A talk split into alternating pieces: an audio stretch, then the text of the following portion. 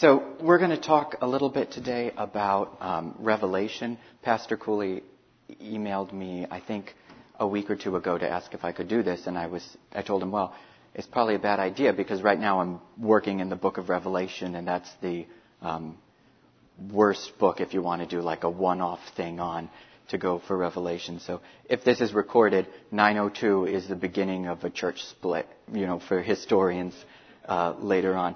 Um, but I'm playing it pretty safe. We're going to stick in Revelation 1, which is most people agree with together on. Not everybody, but we'll play it safe. Um, what I'm going to do is we're going to actually start by reading two passages in Daniel. Then we're going to read the actual passage I want to talk about in Revelation. Then we're going to read a, another passage paralleling it, um, also in Revelation. Then we'll just sit in Revelation 1. Uh, before we do that, Revelation is, it's written to tell you, obviously, um, God's plan, the fact that He's sovereign over everything. But the situation in the churches throughout that, that John is writing to the seven churches is one of um, suffering and persecution, but it's also one of compromise because of that persecution. A lot of um, people, in order to just be a part of society, had to worship idols. So you got a lot of idolatry going on. Uh, there's references to one sect that is basically encouraging people. You can go to these feasts, uh, eat the meat sacrificed to idols. During those feasts, that's when the idol worship was happening. And they were saying you can do that and still be a Christian. So there was a lot of compromise going on. And I think that's helpful to understand because it very closely parallels our own time or what we see coming. We have a lot of um, potential in the near future to be asked or required to compromise on certain aspects of our faith in order to maintain um, our jobs or in order to continue uh, working in society. Um, a good example might be, um, you know, certain things you might say, uh, call sin is now going to be labeled hate speech, stuff like that. So we're operating under some of the same pressures. In their day, if they were to eat meat sacrifice, or if they were to not participate in the idols, that was the same thing as basically they would have to take a pass on um, going to their guild meetings or things like that. So there were certain professions they couldn't even take place in uh, because they were basically required worshiping idols in order to be a part of that profession. So in the early Roman church, a lot of the Christians were seen as very antisocial because, for example, they couldn't be in the army because you had to sacrifice before you went out to war. You couldn't be in the arts because a lot of that involved immorality and also idol worship. And then there's specific other uh, jobs that they couldn't do because of the, the guild mentality, and the guilds would come together. So to be in those guilds, you had to worship idols. So that's the situation that we're dealing with, and that's when this vision of Christ comes that we're going to look at. We're going to start, though, in Daniel. Um, I was going to, uh, I'll just read it. I was going to have people read, but we're a little short on people. So I'll read the first one. Then maybe if someone else wants to take Daniel 10, um, 4 through 14. I'll start with Daniel 7. We're reading these passages specifically because John is combining language from both Daniel 7 and Daniel 10 when he gives this image of Christ in Revelation 1. So Daniel 7, first off, uh, starting in verse 9, it says, As I looked, thrones were placed, and the Ancient of Days took his seat. His clothing was white as snow, and his hair, and the hair of his head like pure wool. His throne was fiery flames; its wheels were burning fire. A stream of fire issued and came out from before him. A thousand thousands served him, and ten thousand times ten thousand stood before him. The court sat in judgment, and the books were opened. I looked then, because of the sound of the great word that the horn was speaking. And as I looked, the beast was killed, and its body destroyed, and given over to be burned with fire. As for the rest of the beasts, their dominion was taken away. but their lives were prolonged for a season and a time. I saw in the night visions, and behold, the clouds, with the clouds of heaven, there came one like a son of man. And he came to the Ancient of Days, and was presented before him. And to him was given dominion and glory and a kingdom, that all peoples, nations, and languages should serve him. His dominion is an everlasting dominion, which shall not pass away, and his kingdom one that shall not be destroyed. And can I get someone to read Daniel 10, uh, verses 4 through 14? Go ahead. Thank you. And then we'll just read one more passage just to get it in our minds here, and then we'll sit in Revelation 1. If you look at Revelation 19,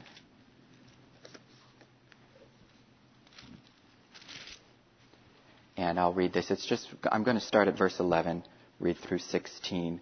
Um, again, John picks up the very, very similar imagery here. Then I saw heaven opened, and behold, a white horse. The one sitting on it is called faithful and true, and in righteousness he judges and makes war. His eyes are like a flame of fire, and on his head are many diadems, and he has a name written that no one knows but himself. He is clothed in a robe dipped in blood, and the name which he is called is the Word of God. And the armies of heaven, arrayed in fine linen, white and pure, were following him on white horses. From his mouth comes a sharp sword with which to strike down the nations, and he will rule them with a rod of iron. He will tread the winepress of his fur, of the fury of the wrath of God the Almighty. On his robe and on his thigh he has a name written, King of Kings and Lord of Lords. All right, and if you'll just flip back to Revelation 1 now, I'm going to pray quick and then we'll dive into the text. Lord, thank you for your word. Thank you for the fact that you uh, reign sovereign over all and that you uh, are reigning with us. You're not far off distance, but you, uh, you are near to your people and help us to be comforted by these visions, help us to understand them better, and help them to encourage us in our walk with you and our love for you. In Christ's name, amen. So my goal here is really, if I were to be preaching, if this was a sermon, I would get an immediate F because I'm not going to walk through the text like a sermon. I'm not going to touch on every aspect here. I'm just going to sort of pick things out. Um, what I'm going to do is I'd like to show you that in Revelation 9, um, I'm sorry, in Revelation 1, I'll figure out at least which chapter I'm in. That's another reason the sermon wouldn't be very good. Revelation 1, we're going to be looking at Christ, and John presents Christ as a king and a priest here, but as a king and a priest in the midst of his people. And I believe we talked a little bit about compromise in the beginning. This part of the reason he does this is, well, it's the vision he sees, but he's seeing this vision in order to encourage the church to faithfulness, um, to almost to uh, startle those who are in the midst of compromise, who are starting to walk off into idolatry and to bring them back, and then to comfort those who aren't, so aren't, um, you know, falling away, uh, worshiping other idols, so that they can um, know, they can have confidence that Christ is ruling and He's the King.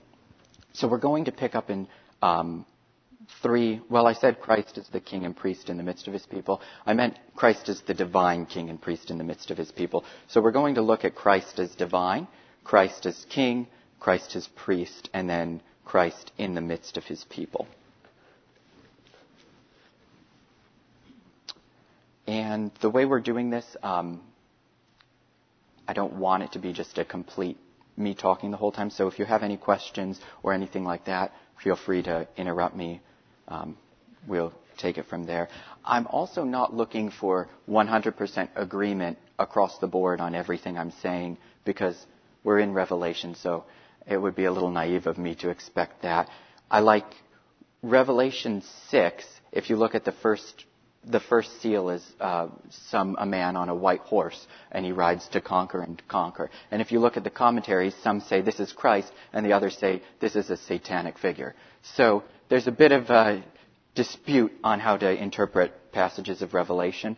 Um, what I would like is to get the main points across I have maybe specific understandings of the sim- symbols, um, and hopefully we can be in agreement. There's not a ton of disagreement early on. That's why we're in chapter one. I didn't want to like pull up chapter 20 and talk about the thousand year reign because um, that would not have gone well. Um, so we're going to just sit in chapter 1 and um, look at some of the symbolism here. So first, divine language. Um, I'm going to cheat a little bit and go expand my verses. We're not just going to sit in chapter 1, 9 through 20, but anything in here first strike you as divine or pointing to Christ's deity? Yep.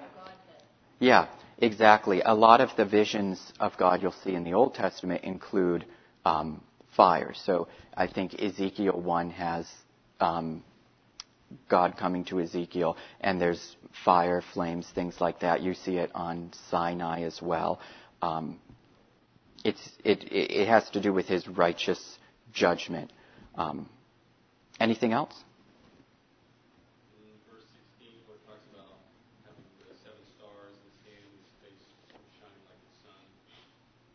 Yeah. Yeah, his face shining like the sun is probably an allusion to Judges, which is talking about like a, a warrior. Um, and then the seven stars. It's nice when um, when you have a vision like this, and then at the end he says, "Oh, by the way, the seven stars are," which makes it so much easier. Um, the seven stars are the seven angels uh, of the churches, which would be like the seven ministers or something like that. Anything else?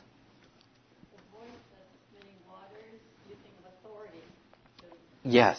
So the voice of many waters is as key, especially when we're thinking of divinity. Let me flip over to Ezekiel quickly.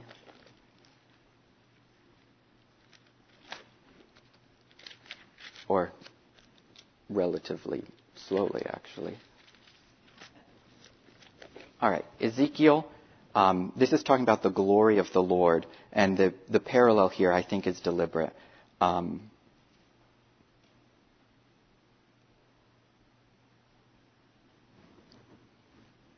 If I start in the right verse, that's even better. Here we go. Ezekiel 43.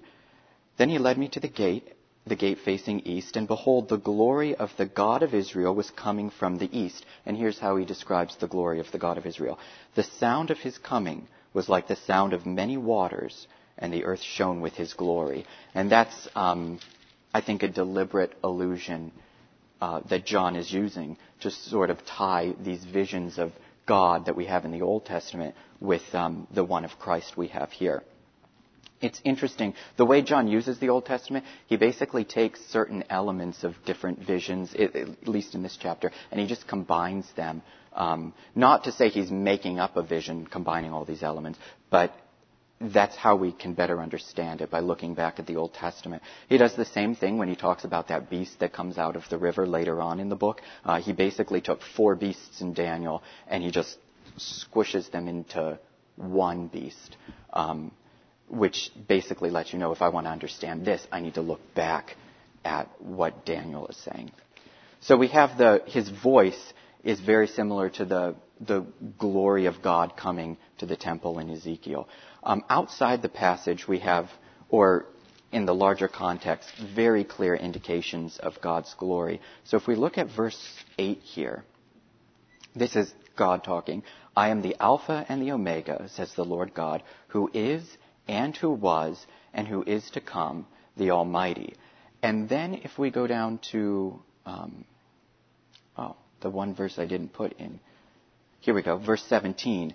Um, Christ says, uh, Fear not, I am the first and the last, which is very similar to who is and who was and who, who is to come. So he's tying, we have a very clear reference to God uh, in verse 8, and then a similar reference uh, is attributed to Christ in verse 17. He does this at the end of the book, too. So if you want to quickly look at Revelation 21.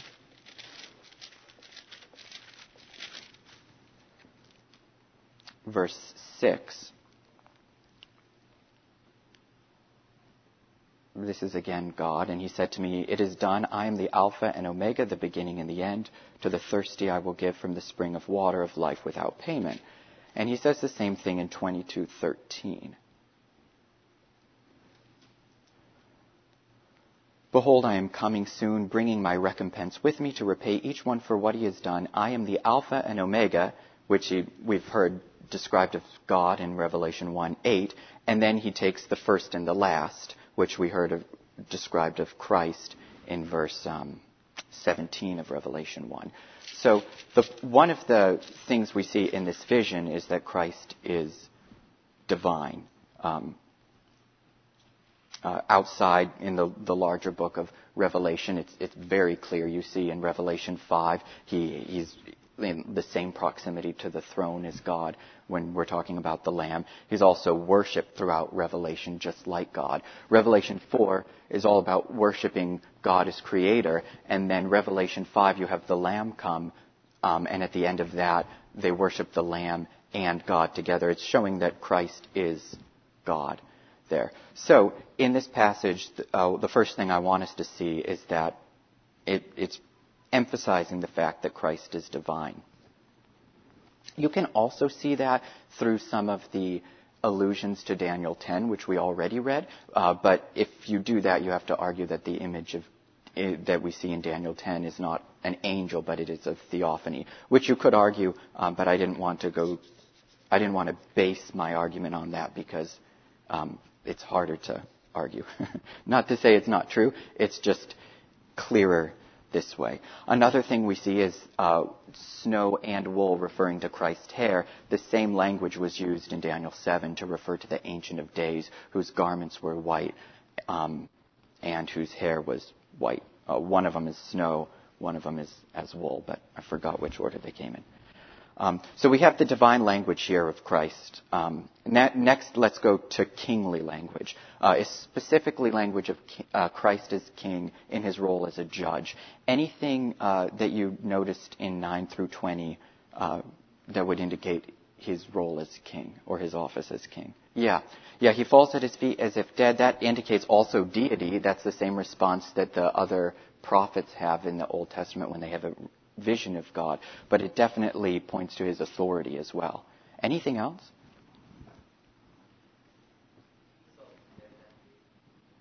Sorry, say it one more time.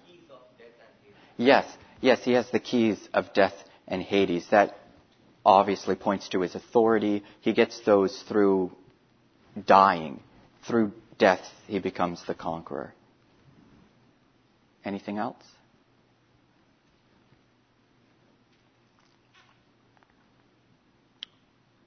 One of the things we see here is the sword in his mouth.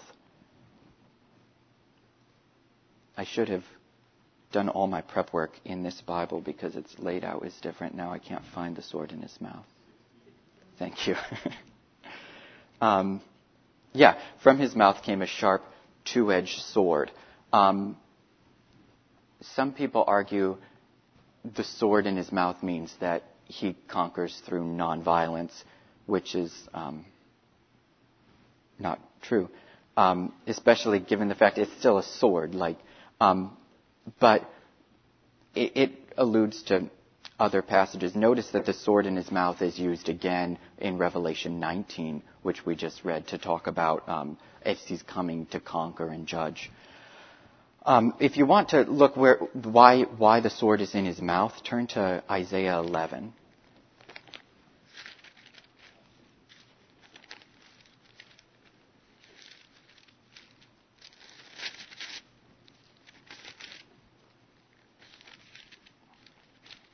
Thought it would be easier to keep a small outline on one page, and it turns out I should have copy and pasted all the verses to the outline, um, which I'll do next time in, in one year when I do this again. Um, all right, the sword in his mouth, uh, Isaiah 11.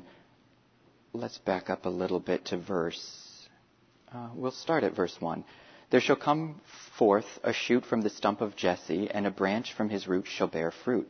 And the Spirit of the Lord shall rest upon him the Spirit of wisdom and understanding, the Spirit of counsel and might, the Spirit of knowledge, and the fear of the Lord. And his delight shall be in the fear of the Lord. He shall not judge by what his eye sees, or decide disputes by what his ears hear. So pause there. Now we're talking about um, him as a judge. But, in verse 4, with righteousness he shall judge the poor and decide with equity for the meek of the earth. And here's his method or means of judgment in the middle of verse 4. He shall strike the earth with the rod of his mouth, and with the breath of the, his lips he shall kill the wicked. So the fact that he has a, a rod in his mouth in this and the swords in his mouth in Revelation 1 indicate they're supposed to be sort of help explain each other. Um, so what we see here is his righteous judgments on the wicked and on the, the just are the reason that he's seen with the sword in his mouth. He's the, the righteous judge. The sword um, is the punishment on the wicked, um, but he's declaring it righteously. Uh, that leads us also to his eyes, which are seen as flames of fire. And most people agree here that that image is designed to uh, give you the understanding not only of judgment, but that his complete knowledge and his ability to see um, everything. So you have the, the judge who makes declarations of guilt or innocence, the sword in his mouth, and the eyes seeing all. You don't have to worry that maybe maybe he missed something, or conversely, you do have to worry like, okay, you think I got away with this, but really he sees all. That that interpretation supported by if you go through um, Revelation 2 all the way through 3 and those seven letters to the churches. In each one of them, it starts by Christ saying, I know, and, you know, dot, dot, dot. Um, Christ's omniscience, his all knowing nature, his the ability to see. That's what his um, eyes are. So he's the, in his king, his kingly role, he's the judge who's all knowing and he uh, declares righteousness or uh, guilt or innocence um, obviously through his mouth, which is the sword is not there as a method of uh, nonviolence. Or uh, somebody described him very similarly to Gandhi, which was weird. Um, but the, it's not an idea of nonviolence, and he's just you know speaking and he conquers the world. Um, it's not even that he designed to, that he's conquering the world through the gospel, which is true, and you can see that in other areas. But the idea is that he's the righteous judge. His he, his declaration of guilt or innocence is um, combined with his punishment for the same. Okay, so we've talked about his uh, flaming fire, the sword in his mouth. The f- feet are also des- described, feet like fine brass. Um, so that paralleled um, the man in Daniel. It also parallels the cherubim in Ezekiel 1. And the idea there is the the brass is um, refined by fire. So you have the, the idea of judgment there. And also, um, I was looking through the commentators, and a lot of them agree it's the idea of, of judgment as well. In other passages throughout Revelation, you, it talks about uh, stamping on the, the wine, the grapes in the wine press. And it, the idea is here he's a, he's a judge. He's, he's like a warrior judge. Any questions on that? Because I'm not, like, I'm certain I did not explain that completely clearly, so there's probably some question. Okay, so we've seen him as divine. We've seen in this image Christ as king. Let's look again at Christ as priest. Uh, any ideas where we would see this in the text? Exactly. That's the my Dora the Explorer uh, imitation there. Um, yeah, if you if you look at the um, the first thing John sees, and it's important that this is the first thing that John sees because it's interesting. So he hears this voice, he turns, and the image of Christ is this amazing image, but he doesn't tell you about that first. The first thing he talks about is the lampstands. He'll, he'll, it's not a big phrase, but in verse 13, in the midst of the lampstands, one like the Son of Man. The lampstands, uh, some people talk about them. I think Matthew Henry was talking, okay, the lampstands are the church, which is true. We get that at the end of this chapter. And the lampstands are um, meant to represent um, the purity of the church and the church shining their light. It's definitely true that the church is supposed to be a light in the world, and that's one of the implications here. But um, the main point of this is to point you back to temple imagery. John is um, using the lampstands to sort of, it's almost like a picture of Christ in the temple, but he's taken the lampstand that would be in the temple and he's divided it into seven different lampstands. Um, he's referencing Zechariah uh, 4, which I'll turn to.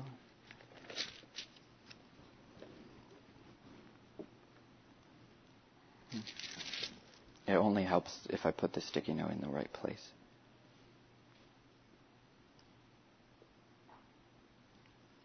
So uh, he references Zechariah 4 in several places throughout Revelation, but if you look at 4 uh, verse 1, the angel who talked to me came and again and woke me like a man who is awakened out of a sleep. So this is one of, I think, seven visions, maybe six, um, that Zechariah sees. He woke me um, like a man who was awakened out of his sleep, and he said to me, What do you see? I said, I see and behold a lampstand, all of gold, with a bowl on top of it, and seven lamps on it, with seven lips on each of the lamps who are on the top of it. So this lampstand here is, the, in the context, we're building, rebuilding the temple after the exile. The lampstand is meant to represent the people of God here, and the, the people of God are um, rebuilding the temple, but not by their own works. It's explained uh, later on um, when he asks, What does this mean? He says in verse 6, This is the word of the Lord to Zerubbabel, not by might nor by power, but by the Spirit, says the Lord of hosts. So the idea is um, Zerubbabel is not going to build the temple on his own. It's going to be done uh, through um, God's power. Uh, the temple is the most important building in the entire Old Testament because the temple represents God's ability to dwell with his people.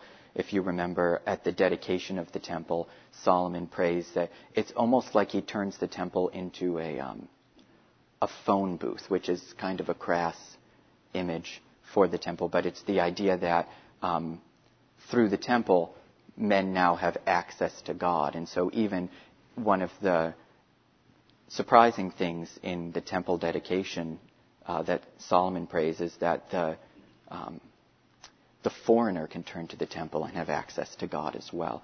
Uh, but no, the temple represents God's, uh, the fact that he can dwell with his people. That's why in Ezekiel it's such a big deal. You know, people are relying on the fact that the temple is there. They don't think that they're going to be destroyed. But then Ezekiel sees the vision of the glory of God actually leaving the temple. And that should be the most devastating um, part of Ezekiel. Um, so this lampstand is meant to sort of put you in the idea of temple imagery. The other thing that it does is it reminds you of the priests. And that's why we're talking here about Christ as priest, because the priests were the one who tended the lampstand. And you can look at uh, Leviticus 24 for that. Um, one of the things I like here is that you've got the priestly image and the kingly image combined. And that you sort of see in the garments. The garments that he's wearing is that white robe and the golden sash. That is, I think, intentionally ambiguous. So people aren't sure, is this kingly or is this priestly? Uh, an indication that it might be priestly could be seen in um, Revelation 11. You have the angels coming out uh, with the, the, the plagues. That's not Revelation 11 but I didn't write it down. Wherever, Revel, wherever, oh, here it is. Revelation 15. The angels ministering before the altar are dressed in the same clothes, which would put you in the idea that it's priestly. The word, the Greek word there is used to refer to the priest's garments in the Greek translation of the Old Testament as well.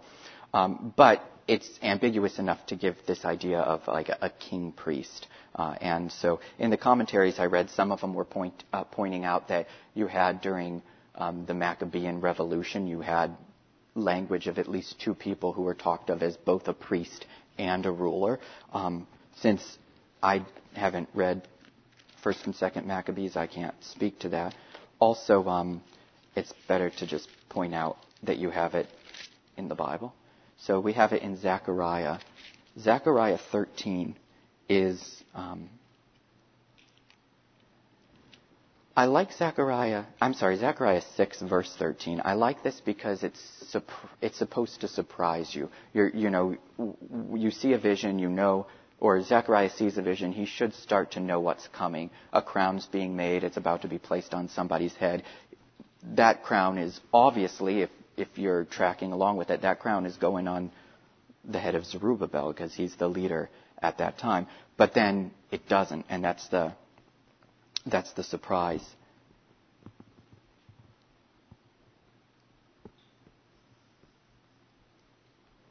So I have to back up to verse 9 to see that. So Zechariah 6 9, the word of the Lord came to me, take from the exiles, and then a list of names, which I would have practiced pronouncing if I knew that I was going to read this verse, who had arrived from Babylon, and go to the same day to the house of Josiah, the son of Zephaniah.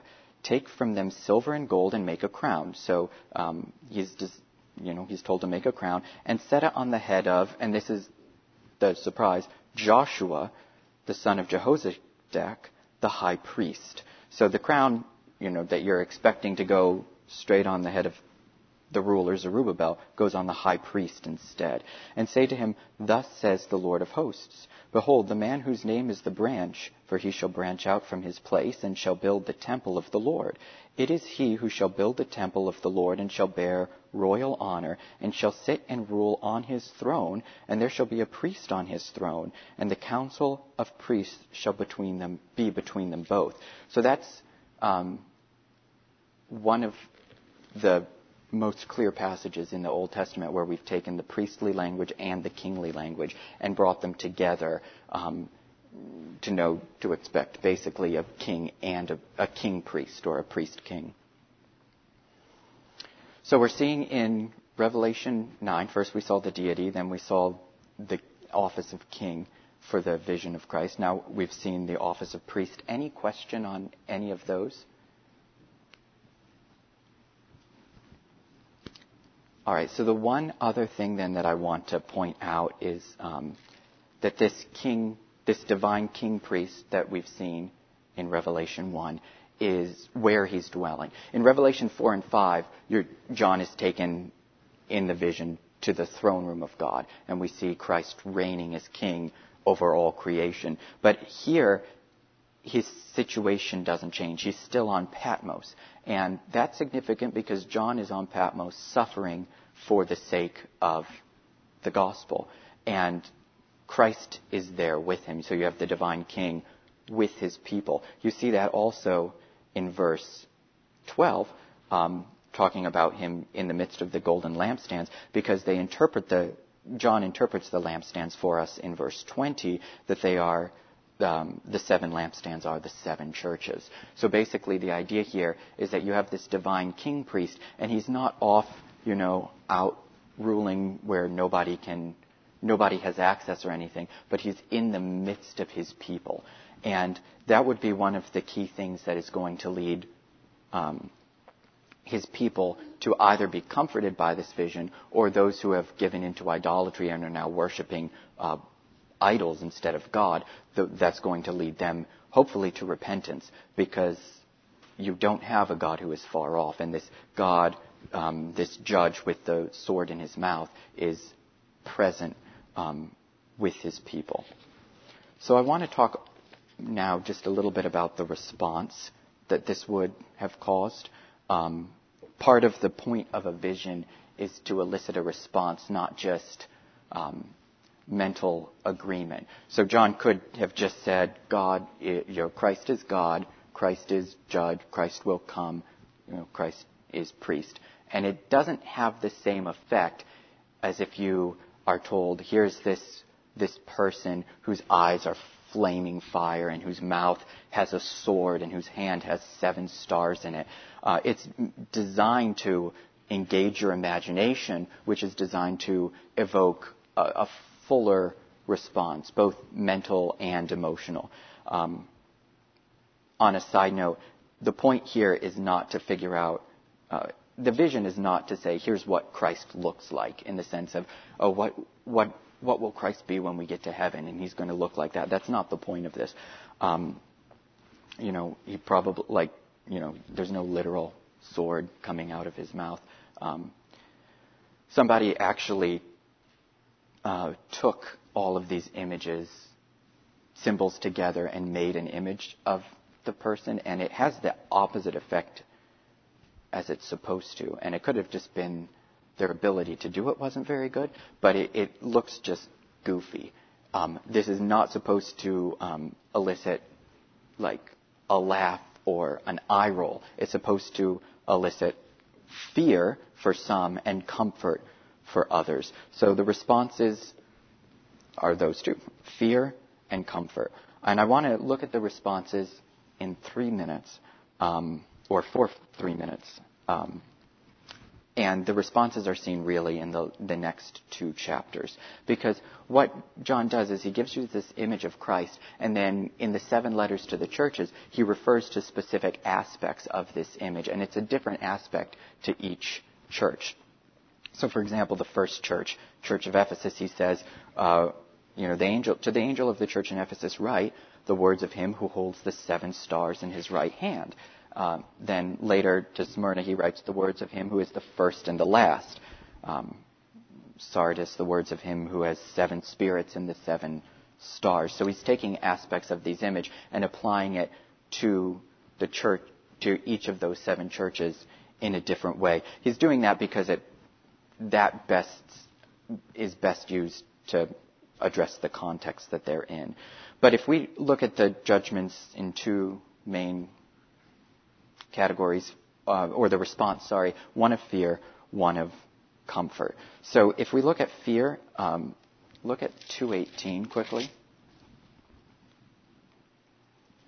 His eyes.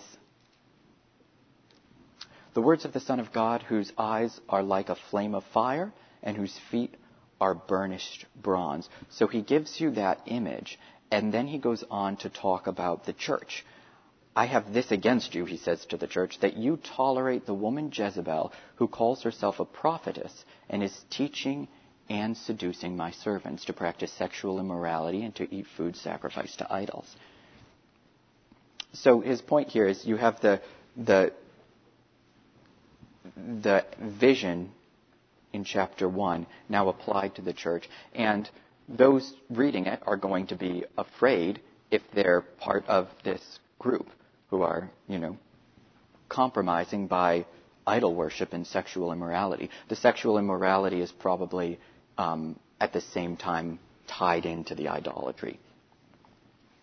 You have it again um, in Revelation 19, which we read at the, the beginning here. And I want to, in that context, look at. Nope, I don't, because I'm running out of time. So, we have this idea of fear, and I'm running out of time, but I can't end all this about. Here's the application: be afraid, and go home and be blessed. Um, so you have this idea of Christ as judge, which for those who are um, compromising would lead them to fear. But you have Christ as priest as well, and I, am going to rush through this, so I'm not going to uh, poke around into the text as much. The idea here, though, is that Christ, who is coming to judge also has the ability to forgive and to cleanse you from your sin. And you can see that specifically in the church of Laodicea.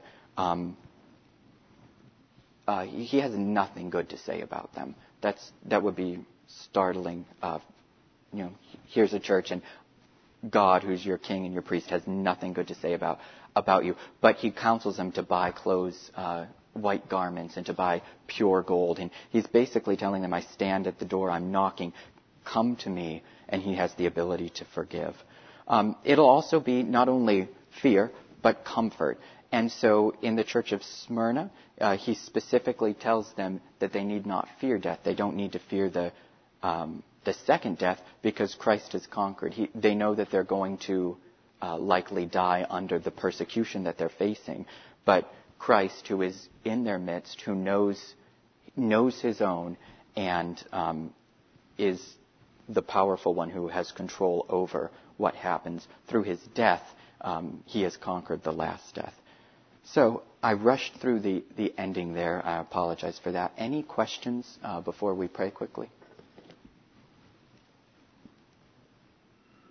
Sounds good. So future note if you don't want any questions, do a Sunday school lesson on Revelation.